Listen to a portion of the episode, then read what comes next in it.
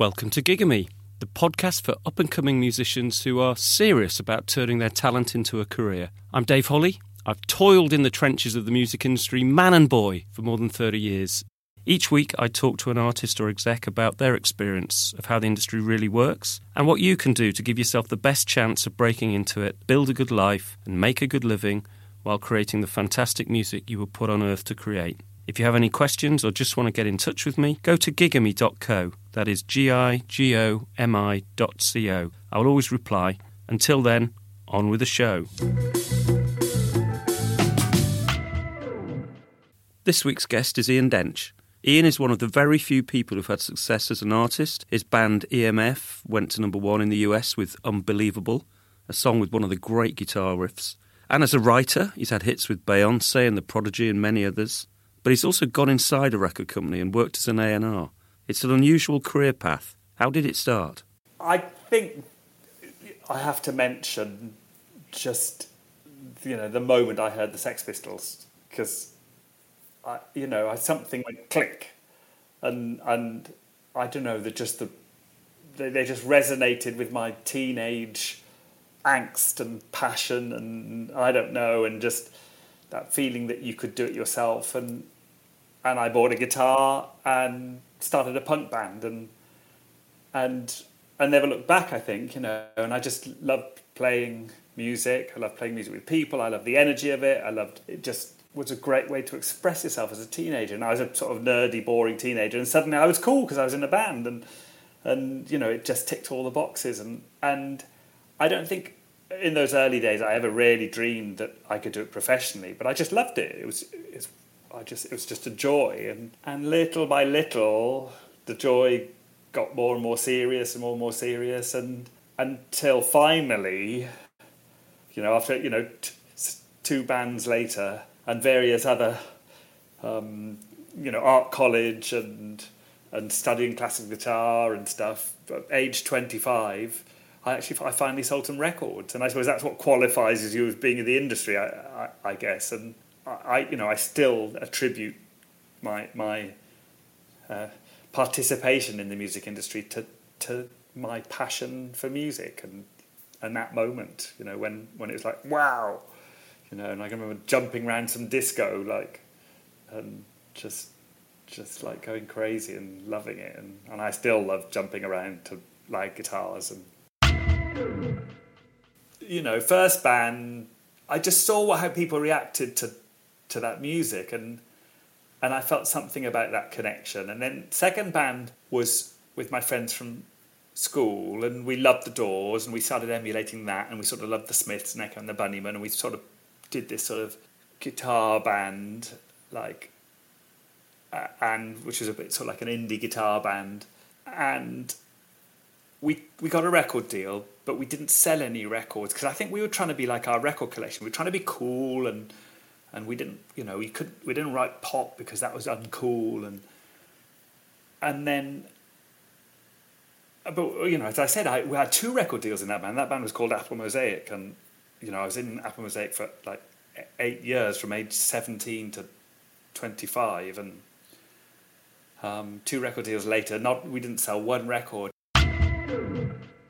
I just want to stop the conversation here because we're going to get to Ian's overnight success story. But just think about that line. He was in Apple Mosaic, the band before EMF, for eight years. And the band were good. They got signed twice, including by Virgin Records, but it just didn't work out for them. It would have been so easy for Ian, after eight years in that band and the disappointment of it not working, to give up. But lesson one from Ian if you get knocked down, you've got to get back up again and keep going and try something different. And I kind of thought, you know, what am I doing wrong? Something's wrong here, you know. And I, and I think I understood at that stage that, you know, pop isn't a dirty word.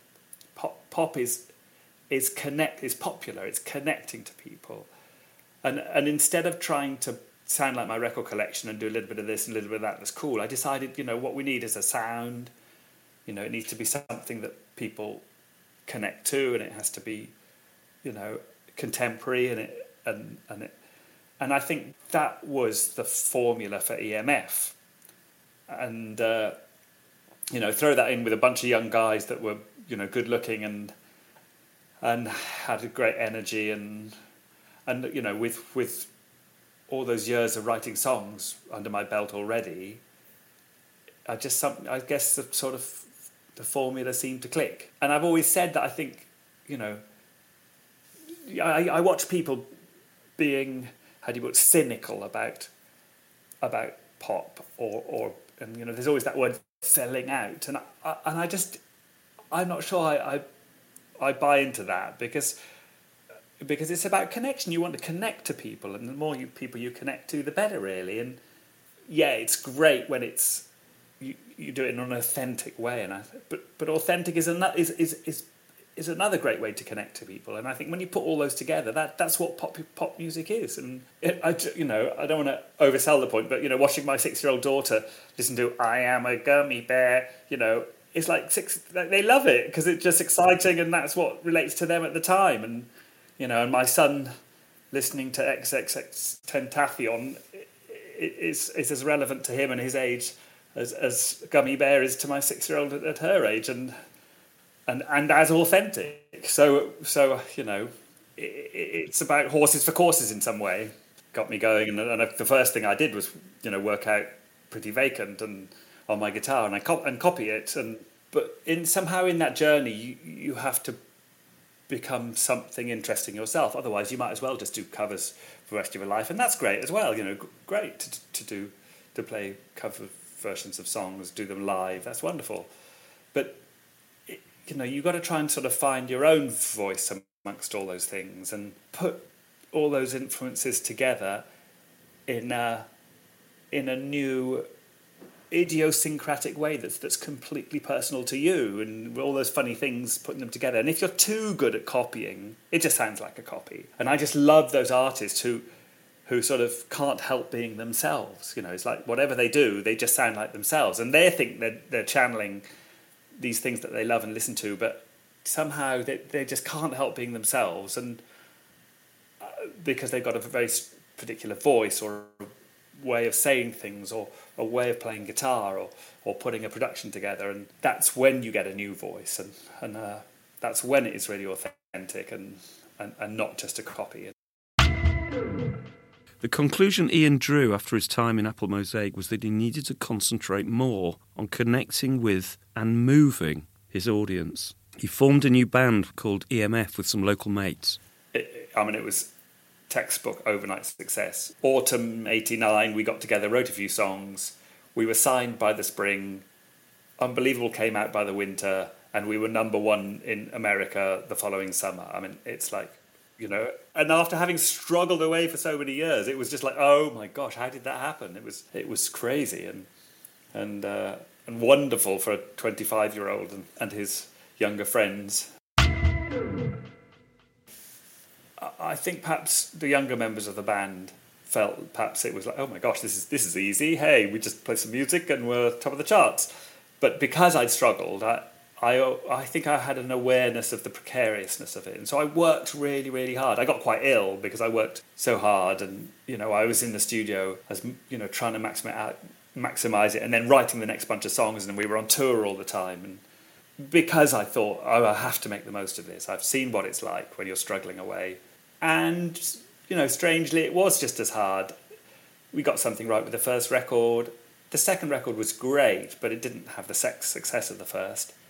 And the third record just, just sort of sank without a trace. And, you know, I, and I, I didn't, I still didn't really understand how, how to be successful. And it troubled me, I think, because I sort of thought, oh, you know, it's great. I totally understand this. We've done this great album with Dip and written this hit song, unbelievable, and I know what I'm doing, and we're going to be superstars. And I sort of hoped that's how it was. And then it became clear, even from the fact that I Believe, which was meant to be the big single, didn't do as well as Unbelievable. And then the subsequent ones, they did okay. You know, we had we were on top of the pops like seven times, and the subsequent singles, I Believe and Children uh, and Lies, all, they all did okay.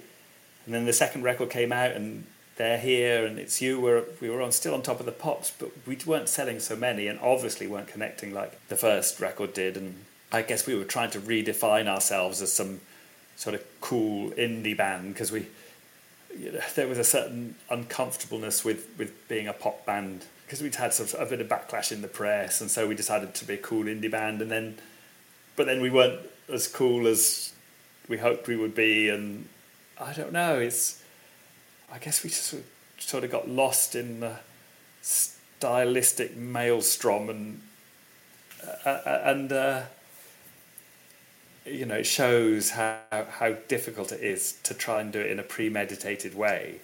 I think we kept on playing music we loved and still do, and I think that's why we still make music together. And James, the singer, and I, we write songs together. We get on really well. He's like my favourite person to, to, write with in the world. Him and Amanda, and Amanda goes to I write with a lot.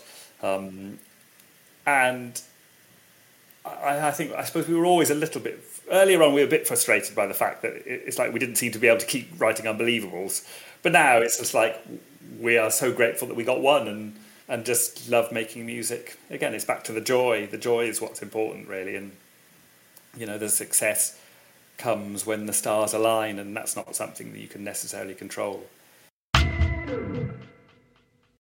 It's important to enjoy the process of making and playing music because people can spot if you don't. It's important to make music you love and keep plugging away. Sometimes things don't happen, like the second and third EMF album, but sometimes things do. Ian found himself veering into songwriting. Yeah, yeah. Uh, that was that was just a sort of fortuitous series of events, really. After EMF split, I, I met Amanda Ghost, and we started working on her as a solo artist she got signed and we made a record for her and we were working on her second record when she wrote You're Beautiful with James Blunt. And that was just a, you know, she always says that that was just a coincidence. She happened to be in Los Angeles and he'd been working with a friend of ours and said, you know, let's write a song together. And so they wrote that. And when that was a big hit, she got a call from uh, Tata Smith. And saying, "Oh, you know, can you write write a song for Beyonce?" And she she was like, "This guy called me. I don't know who he is, and you know, I want to have a meet about this, and and so let's go and see him." And off we went to um, the Def Jam offices in in New York because we happened to be there, and, and uh, he's like. Uh, oh, yeah, there's a couple of people I want you to meet. And in walked Beyonce and Jay Z, and we were like, "Whoa!" And they were like, "You know, we want you to write write a song. And and funnily enough, Amanda was like, "Well, look, I'm a I don't write songs for other people. You know, the You're Beautiful was just a was a one off. You know, I, maybe."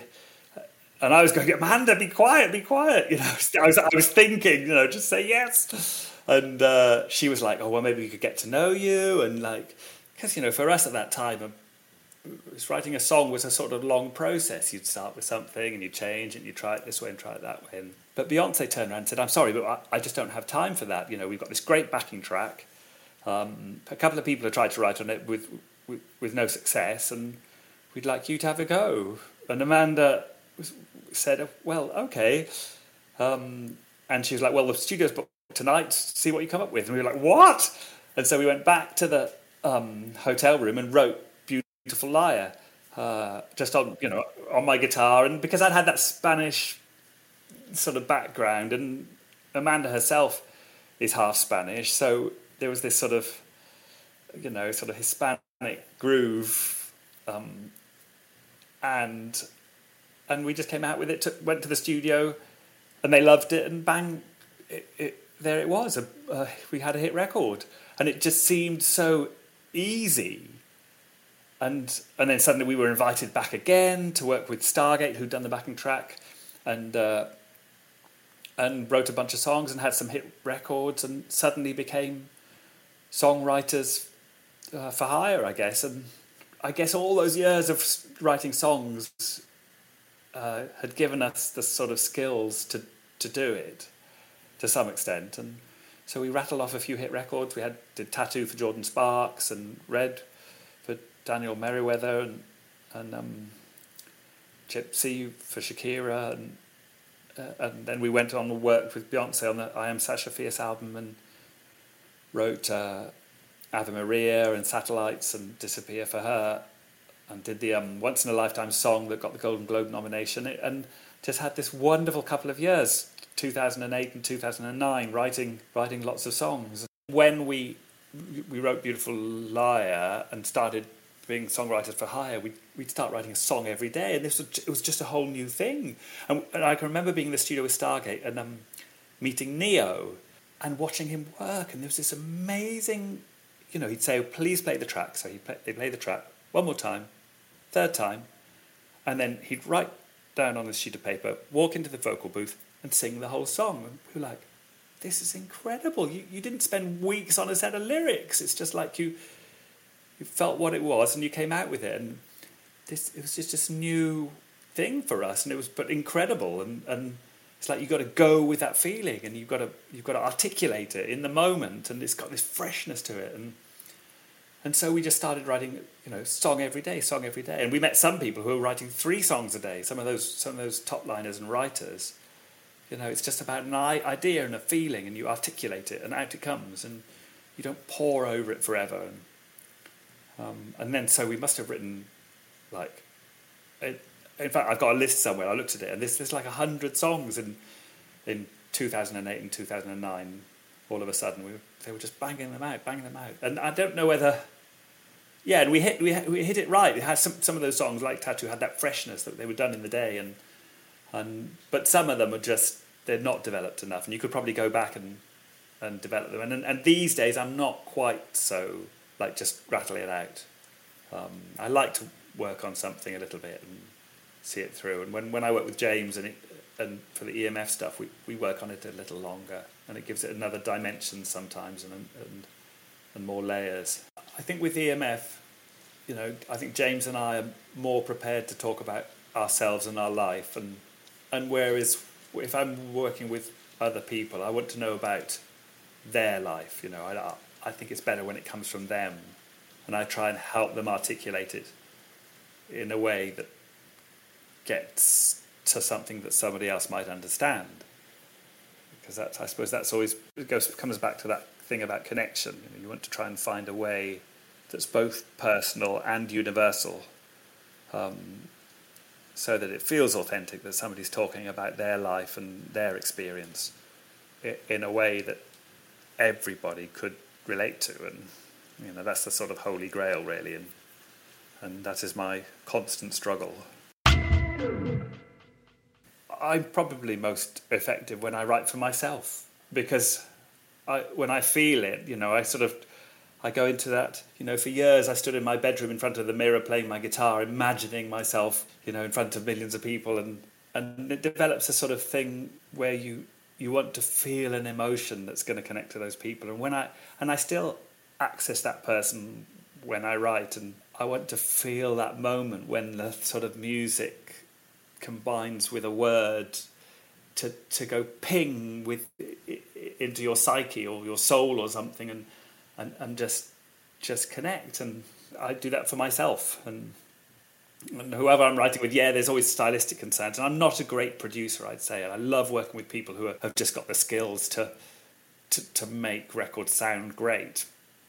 But what I love is the words and how they and how they work with the music to to to speak some truth. And I it's, and it's only when I feel the truth that that I think it's successful in some way. And and you know, fingers crossed uh, it, it's, it's, successful for other people. And thankfully, a, a, couple of times it has been. I mean, I wrote millions of songs, and most of them, you know, don't come to much. But occasionally, uh, you know, it's it's worked, and so I guess I guess there's something about it that's right. Occasionally.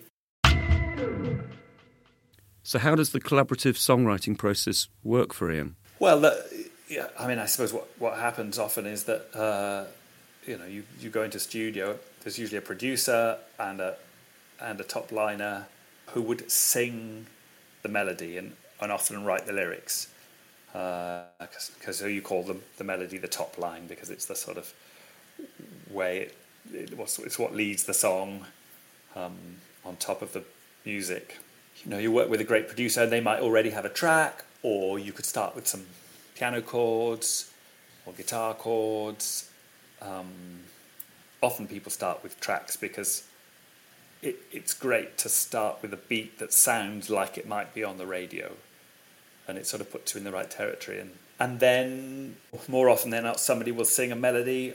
The melody might be a word, or or it might just be a melody, and you've got to fit some words in. And and if somebody sings, you know, la you know, you've got to find some words that fits that sort of phonetically, and and it's a funny um, it's a funny skill because you you sort of have to examine it on several levels, and yes, there's sort of there's the rhythmic elements, and there's the phonetic elements of, of writing the top line, of writing the melody, and there are f- styles in, in the rhythm. You know, you listen to some some top liners and the way they use uh, rhythms is is there's a, there's a real big fashion for for using like triplets and and being lazy on the beat and and rap has become such a huge thing. You know, pe- people who can who, can rap is a thing too. And not that I work with rappers generally. You know, I work with people who sing songs, because I, I, come from that tradition. I don't really come from the sort of more modern R and B rap tradition, and but I guess we try and channel the the fashion uh, for, for uh, um, melodies and rhythms. And, and, and words and you know there's, there's a styles for certain words certain words work and and feel like they're relevant. But I still think that what you know the greatest skill is to say something that people will relate to. And and and that's that's probably as relevant for somebody like John Dowland in the 15th century, you know, as it is to anybody today. You know, you, it's sort of wordsmithing is is is a great skill, and and I think perhaps why I still manage to contribute something, because I can't sing like a contemporary top liner, and I, you know, I don't have the rhythm or the, or, or, or and I don't know what the cool words are necessarily, but but I know what a story is, and I know what a how to say something to tell a story through a song and get to a point where you, you can go bang and hit that that that sort of um, completion of a thought um, in a chorus or a tag that, that sort of brings you home and, and imparts some emotion and, and I think I still think that's the, the most important thing. What does a typical day look like? Does he have a regular routine and place of work? I, I do. I have a place. I have a, a writing room in Finsbury Park, and I love dropping my daughter at school and getting there about 10 a.m. in the morning and working on a couple of things, and then maybe um, somebody will come over. I've been working with a great young singer called Sky Houston, who, and she is amazing, and she will show up late morning, and we'll have a quick chat and a cup of tea, and then you know you just she'll get on the piano and sing something, and she might have a lyrical idea, or I might, and, and off we go. Um, uh, sometimes we, we've been writing recently with another top liner called Scott McFarnon, who's super talented, and so the three of us will sit there, either with the guitar or the piano, and and talk about lyrics and spend ages talking about lyrics and how to say something. And and Sky has got an amazing voice, and so has Scott. And we just so we just sort of sit there and piece it together. And uh, and we have a break for lunch and wander to Stroud Green Road and go to the Tesco's and get a sandwich maybe and come back and have another cup of tea and work through to the afternoon and you know usually wrap up about 6 p.m. and uh, and we have a song. And it's strange because you get completely lost in it. And so we send it off to to um, in this case Amanda because she's been uh, A&Ring this. And and you sort of get a a message back the day afterwards, and you know, often it's silence because that which means Amanda didn't like it, and then occasionally you get you get a message from Sky going, Amanda loves it, she responded, and and you know you start to see what the song is. Occasionally, I go to my good friend and collaborator um, Ed Butler, and he has an act called Bilon, and he does a lot of house music and and has got a great feel for sound, for contemporary sound, and how to put a contemporary record together. And we we work on it, and we we, we, that's when we m- might try it this way or that way and try some beats on it or some keyboard sounds and layer the vocals up. How does somebody up and coming like Sky find somebody like Ian to develop with? Well, she, I think she found Amanda first because Amanda's, you know, Amanda's an amazing businesswoman. She's always got her, ear to the ground, and people bring things to her. And then Amanda said to me, "Oh, I found this great singer. Um, I'd love you to come and write." And so Amanda and myself wrote a song with her, and uh, you know, felt like she had potential. And then Amanda, being a, a, a busy bee, uh, you know, she's she's off doing lots of different things, and so Sky and I wrote together a lot, and Sky has been working with lots of different people, very proactive, you know, trying different things, different writers, different styles, and and so Amanda, Sky, and myself write together sometimes, and and just uh, and I think that's often the case with a young artist with a great voice. They they need to find what a record's going to sound like, um, and it comes back to that thing about record collections, you know.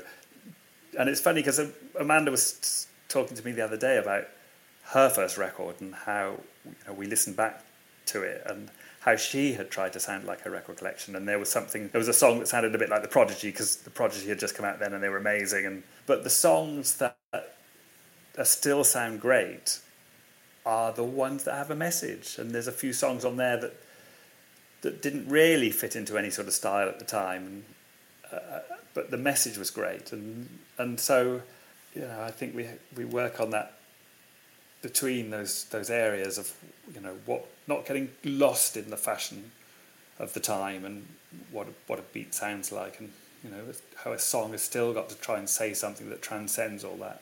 She's not she's not signed to a record label. She has a publishing deal, and I think people are already sniffing around and, and taking some interest. But I you know we keep advising her not to sign a record label yet. She's got to figure out what she's going to be write those songs and, and get a good handle on who she's going to be because record labels you certainly back in the day record labels would sign things with potential and not necessarily be able to realize it. Um, often because you know they were signed too early or you know or they, they signed somebody that sounded great but didn't really ha- have an angle on what it was going to sound like. And so I, I always think that artists need to work that out for themselves because it's better if they do it. If it, you know, I've seen people who get you know forced into something and then they're not comfortable with that and, and it and it doesn't go well. I've seen people who do things who are not necessarily comfortable with and and uh, have great success as well. And and uh, I'm not sure even that's a great thing. And I, I always recommend that an artist works it out themselves. And and these days, record companies don't sign things at, at an early stage. It's because the, the, way that sort of online algorithms work, you can you can see when something's going to take off. So I think the record companies leave the development to producers and DJs and managers, and then just keep an eye on on Spotify or or the, any of the streaming services. And when something begins to connect, they get there and write a check and and it's, it's just a different model, but uh, and in some ways a better better model because people get to work things out for themselves. But also it's a shame because there's less sort of less money uh, for development and and so you know you, got to find some way through it if you're a young artist and and you've got to sort of do your own social media presence and try and get those numbers up and and try and pay for productions and and write with great writers and producers and sort of do all that yourself without the support of a record company. And um, so it's sort of different times. What does he look for in a young musician? Sky is a, an incredibly positive person. She like she walks into a session and rolls with it. You know, it's never like, oh, I'm not feeling that. That's not what I want to do. She's like, yeah, let's go with it, and she runs with everything, and she just and that's how she is as a person. And she she works like stink. She's at um, she's at university and she's doing this. It's like she works really really hard, and so she's just got this amazing attitude. So I think I think that sort of attitude is what gets you places. And you, you can get to work with anybody, like Amanda did. I mean, Amanda's a similar person. You know, she when when I first met her, we just met through a friend, and she's like, let's write a song. You know, she just came to me, and at the time, you know, I just come out of the, this big hit band, and she, and who was she? But she just, she was just positive, and when she came in, she she sang, and she, she had a great voice, and she had lots of ideas, and and uh, it was like, great, let's go. So I think if if you've got that sort of positive energy, I, I think it's it's not difficult to make things happen. It's a strange thing because I don't I'm not I don't think I necessarily was that person. You know, I was a shy young man, and but even then I just you know I formed a band with my mates. You know, you just you just got to make it happen, and then you just try and get gigs, and off you go and you play places, and then eventually somebody sees you. So you know, you just got to keep it moving forward, and you know somebody will find you, and and you'll find somebody because you have to remember. And I this is what I experienced when I became an A and R person is that you know all those people out there, the, the producers, the managers, the the record companies, you know, they're looking for you. They want to find the, the next Adele, you know, the, the next Dave, the next, you know, the next big big thing, the next Billie Eilish. You know, they're, so they're they're desperate for young people who are um, who are doing interesting things, and just put yourself out there, and, and someone's going to find you. Do good work. Get out there and post your stuff and work. Collaborate. Collaborate. Is, collaboration is the greatest thing. It's like meet people, try things. Ian is not only a successful artist and songwriter, but he's also stepped the other side of the line working inside a major record company?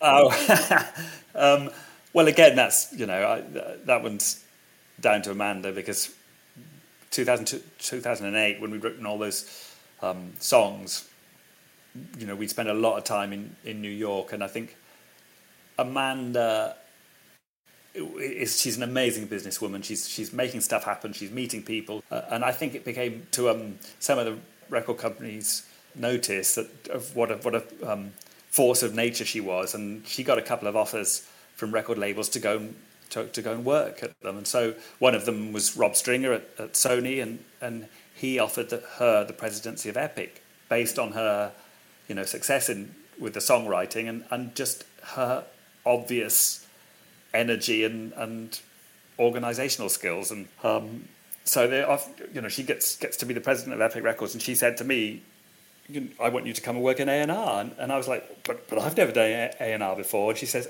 that's not true. You've A&R'd my record for all these years. And because I guess I always had that thing about how to make something work, you know, trying to, trying to make a song message and style go together to make something authentic. And we sort of had the discussion and, and I was like, well, great, you know, I, I, let's give it a go. And so off we went to New York and, and there I was in my office with a view of uh, Central Park in that huge building on Madison Avenue. They used to call it the Death Star, didn't they? When from, from Tommy Mottola's days, I think, and, and it was a pretty impressive building. But you know, I got in the office and people started coming to see me. I was the record company, and and I'd see that thing where you know there'd be a big hit record, and everybody would come and come and mimic it. Um, and it's it, again, it's that thing going back to being a record collection. People would come in and play songs that sounded a bit like you know what had been successful a couple of months before, and it just felt like it was a copy. Whereas occasionally somebody would come in with something with some sort of original voice, and you'd just be like, "Oh, that's music. That's real. That makes you feel something. That's that's interesting." And and maybe I was too musical to be an A and R person. Maybe I maybe I should have been more more worried about the the sound. But but I always felt that you know, if it made me feel something, it's going to make other people feel something. And and I made a great record with a singer called Alice Smith, who was just incredible. This, you know, Alice was just such a great singer, and due to circumstances beyond my control, sadly, the record never came out. And oh, the whole politics of a record company is a is a whole other thing. But it was it was a great to see how a song is what, and a lyric, an emotion and a lyric is what connects to people. And, and so I've always thought that that's what's important, and that's how to impress an A&R person, and, or, or, or an artist, or, or a member of the public. And Um, you know, sorry, I, I, I keep saying it. I, say, I feel like I'm saying the same thing again and again and again. Uh, you know, a, a, great a great lyric and a and a melody, as, as Adele attests. You know, and and Billie Eilish as well. I mean, I think, you know, still the great, the biggest selling artist, T- Taylor Swift, and you know, it's like they're still writing a great song with a great melody. I love the whole stylistic aspect of it. You know, it's great. You know, hearing you know beats and you know new sounds, and I and I and you know that that whole, I love that whole British drill and grime thing, and you know those the way those records sound. But I still think it's a it's the way that those records are telling a story about the streets that gives them the relevance and makes them mean something for now. And the Clash, I mean, they, you know, that Joe Strummer was amazing at, you know, at a, with, at a message. You know, he, he had all that political involvement as well, and that's that wonderful meeting between those things. How does somebody so experienced handle their own publishing? I'm published by Kobalt. I, I love Kobalt. Sas Metcalfe, who, who runs Kobalt, signed EMF to Warner Chappell years and years and years ago, and and she was wonderful with us then, and and uh, she's wonderful with me now. And I don't know, that's something you you must know, David. It's like you make relationships in this business, and you know, and you find good people, and and continue to do good work with them, hopefully. And um, publishing, uh, I love publishers because, in a sense, publishers are doing what record companies used to do. So, you know, a publisher may pick up things and help fund an artist working their way towards a sound. Publishers, you know, have always been a bit more hands-on, and you probably, know this better than I. I mean, are, are publishers more in, still inclined to invest in something if they see, see some potential in it, perhaps more so than a record company? It's sort of like seed capital, isn't it? The publishers do the seed capital to to start it off, and but also to do the most important thing, which is like work out, you know, what, what are the songs and what are what's the sound and then the rest of it will follow. What about a manager? Does Ian have one? No, I don't these days. You know, we were managed during the 2008 when we were writing a lot of songs by Jay Z's team, by Tata Smith and, and Jay Brown, and that was wonderful because they put us in some great situations. And but I don't know, my whole career, I think I feel like I've done my best work when I've done things I want to do because I want to do them and and it's funny because I think Amanda became very troubled in, at the end of that songwriting spree that we were just churning the songs out that they that they stopped meaning something that you know you walk into a situation and just come out with something because you have to come out with something. And uh, and that is a danger. And I know it, uh, it troubles her terribly to this day that you know when she's got to work with somebody and make something happen that it doesn't necessarily happen because she feels it, you know, and, and Amanda's all about it. She's got to feel it, and and I think we went through a similar thing, and I, I you know, my my conclusion from from all that was that I'm just going to get back to grassroots and try this and try that, and work with some people that I like, and and and enjoy it and see what happens. And you know, I'm incredibly fortunate because I, you know, I've made a, enough money to keep me going, and I can try, you know, I can spend a little time trying out some stuff and and and I love it, and I love what I do, and I think that's what's important.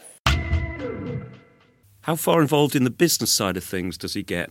It's great to get involved and stick up for yourself and represent yourself in some ways. And I, again, I'd say that to any young artist: be aware of your career, take responsibility for yourself. Because even if somebody else does it, if you've done it for a while, you, you're you know you understand the ins and outs of it, and uh, hopefully you give your poor manager a break sometimes, and because it's because it's hard, you know, trying to swing deals all the time and convince people to do stuff. Running a diary is easy.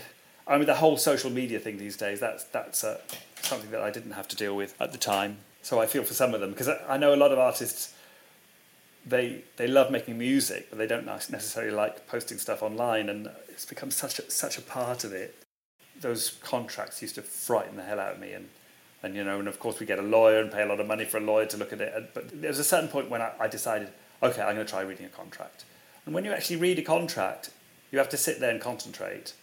But it kind of makes sense, and and it's a wonderful thing to read through it and understand how it's going to affect you. Because I've signed some bad contracts in my time, and and I wish I'd read them and, and sort of understood it and had this presence of mind to say no, no, I don't want to sign that. And um, so I strongly recommend everybody to read your contracts, and you'll understand what, what they mean and and and what how they're going to affect you. And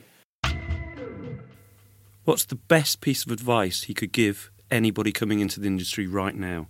collaboration. I'd, that's I think that's the first thing. Get out there and meet people and try this and try that. My son is 17 and he's just decided he wants to make beats and you know he sits in his bedroom pouring over beats and making some great stuff.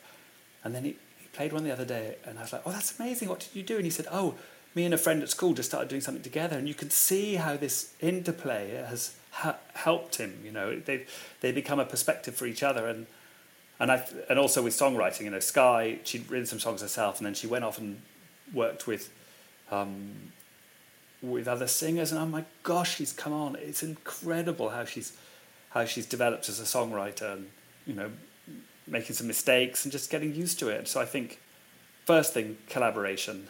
Occasionally, I'm mentor for the Songwriting Academy, and I think the greatest thing in those in those situations is is when when people are put together um, we did a camp, and there's 20, 20, people came on the camp, and you put together, together in groups of, of threes and fours, and and having to work through stuff. And they all came out of it saying, "Oh my gosh, I've done my best work." And some, sometimes there's fights, and some, sometimes people don't get on, but it's all sort of part of the part of the education. And I think there's no such thing as a bad idea get into those situations and you know run with everything. Anybody's like, yeah, that's great. Let's let's do that. Let's do you know just because you want to get a situation where everyone is everyone's trying stuff and and and is happy to collaborate and and and feel that they're listened to and there are people who have a great personal vision and can write songs themselves and I think that's wonderful but and even for them I think it's great to be able to be able to listen and it puts you in a different headspace when, when you listen. It, it, it, it helps you be like objective. Because I think, you know, the creative process is a very sort of internal thing in a way. And, you know, it's about how your thoughts turn into feelings. And, and so you can get very lost in your own little world. But when you work with somebody else, that you sort of see yourself reflected back. And much as when somebody listens to your music and so it's a wonderful thing to be able to stand outside yourself and hear what it is, and let yourself go. Let your you know let your ego go really, and and stand back and think, oh, actually, I like that, and I don't like that, and and then you can go back into yourself w- with some some tools to affect what you're doing and ho- hopefully improve it. It's tricky, and it's what a it's, it's one of the most nerve wracking things is to play a song to somebody else and and to to see what they say. But you know, that's why developing a skill where you are able to do that to yourself is a wonderful thing, or and or having collaborators that you trust who are going to be able to do that for you as well. So that's it for this episode. Thank you to Ian Dench for taking the time to talk to me. Hope you found it useful and enjoyed it. Get in touch if you've got any questions. See you soon. Bye.